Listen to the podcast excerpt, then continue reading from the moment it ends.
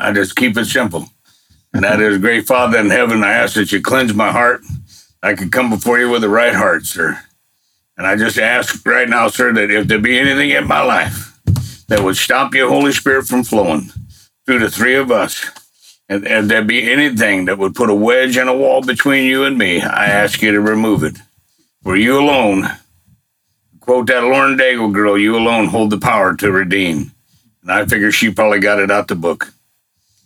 So that's what we ask, sir, that you redeem this moment in time and help us, sir, to represent you well. And my number one prayer always is, sir, don't let me help me to not rep- misrepresent you. In your great name and every bit of it for your glory.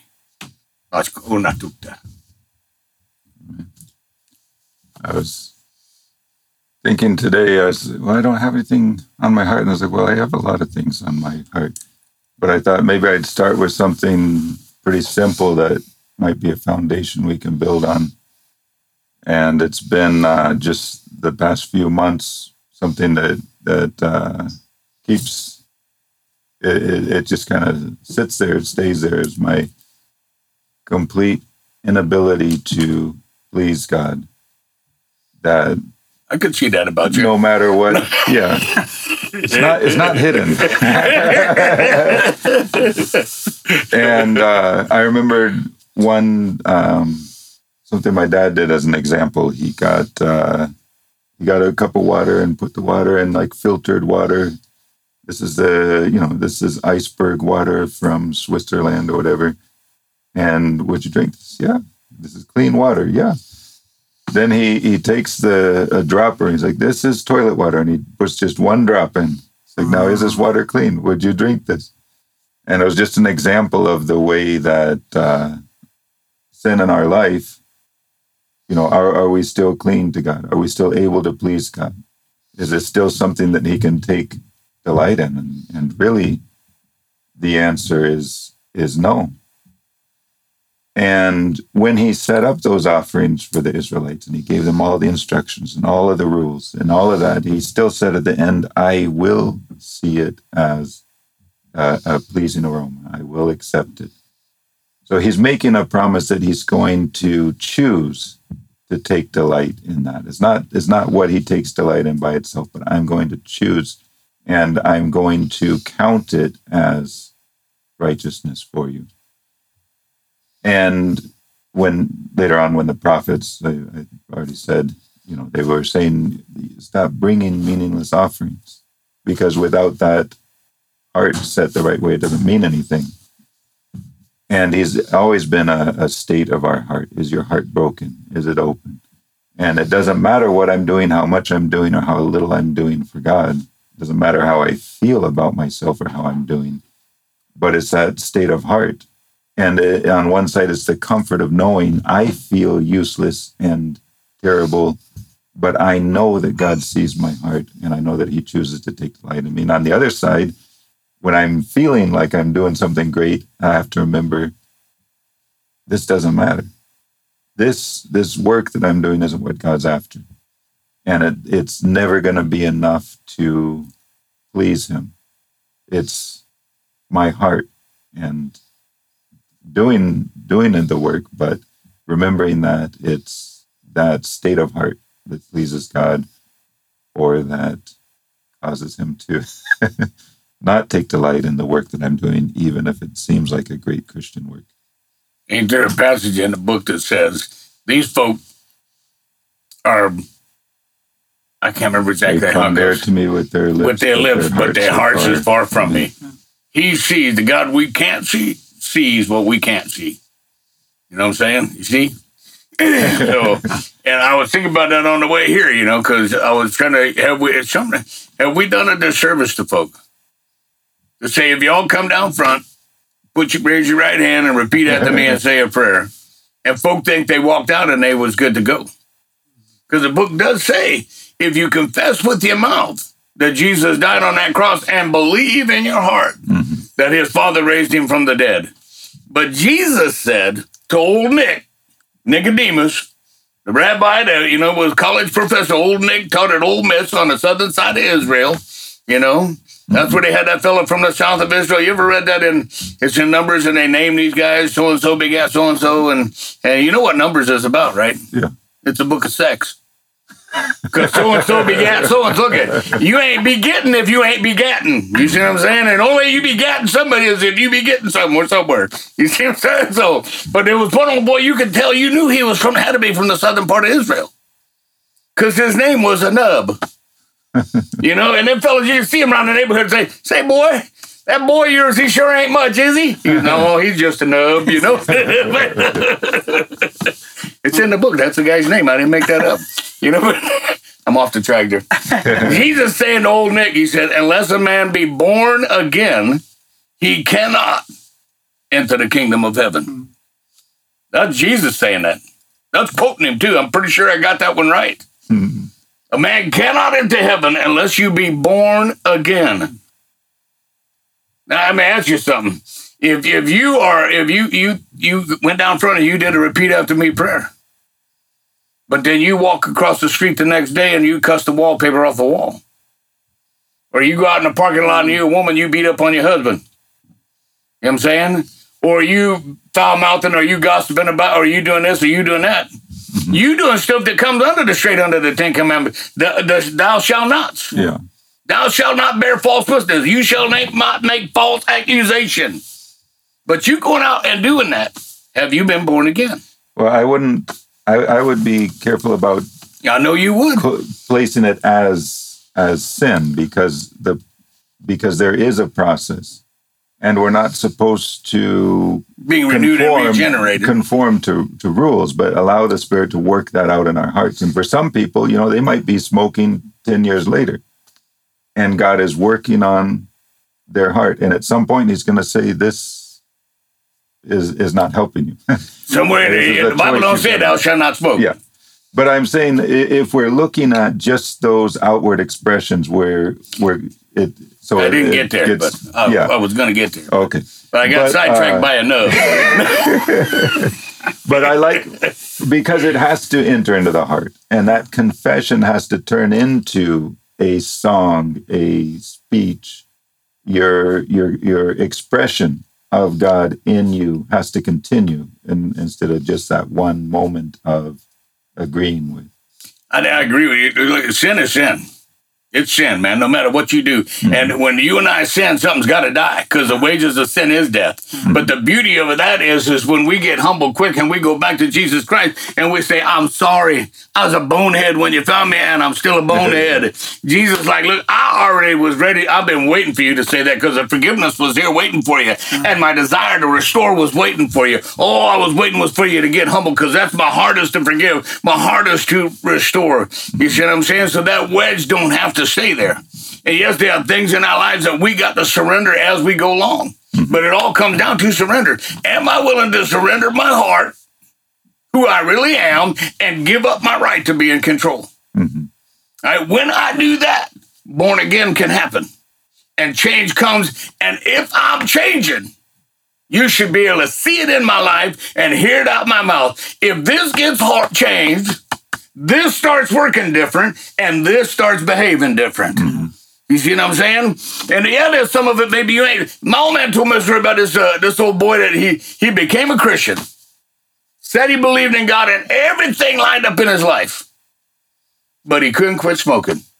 Now, the Bible don't say thou shalt not smoke. All right, but he couldn't quit smoking, and he'd tell you straight out he knew it was wrong, Mm. but he never gave it up. And in the end, the man got the cancer and died from it.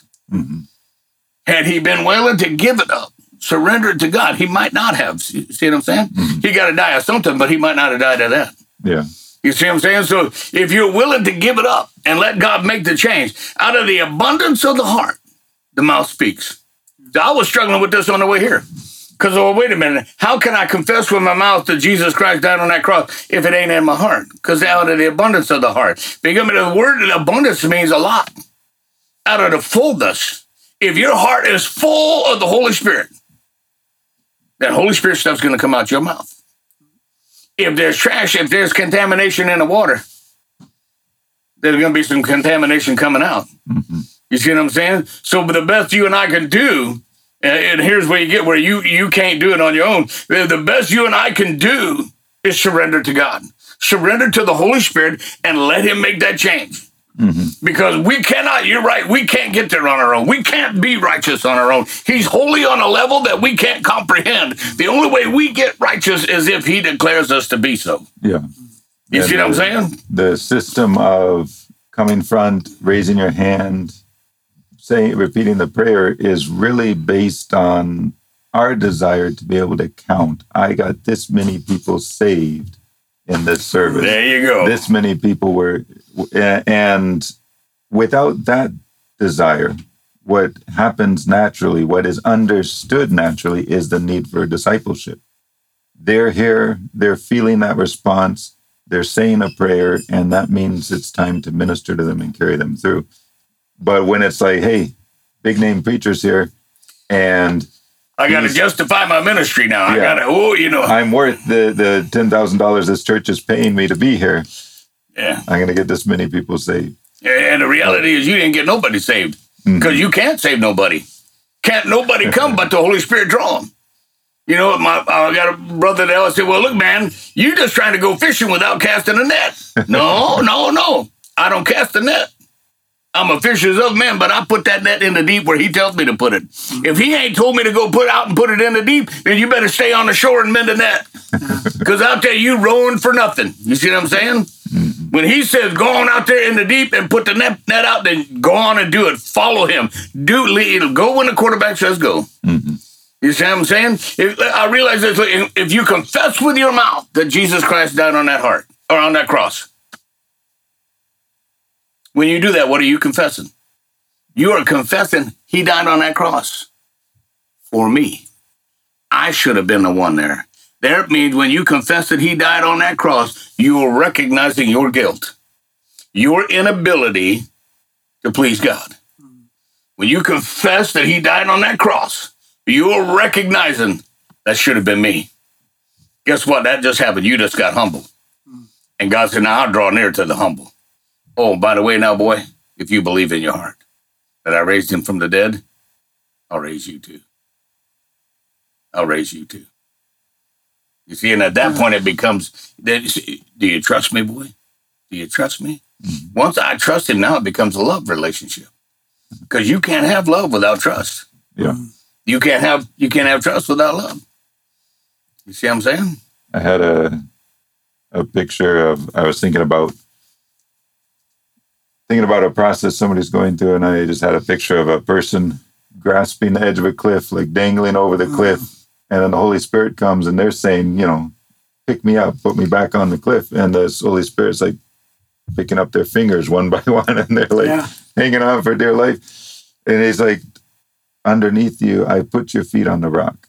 It's not white empty air. And and we still have that like like Peter where he was right there with Jesus, but when he took his eyes off, he started to sink. And it's that that level of trust that we are attached to, you know, my my bank account or my job or my if I have this, I feel secure.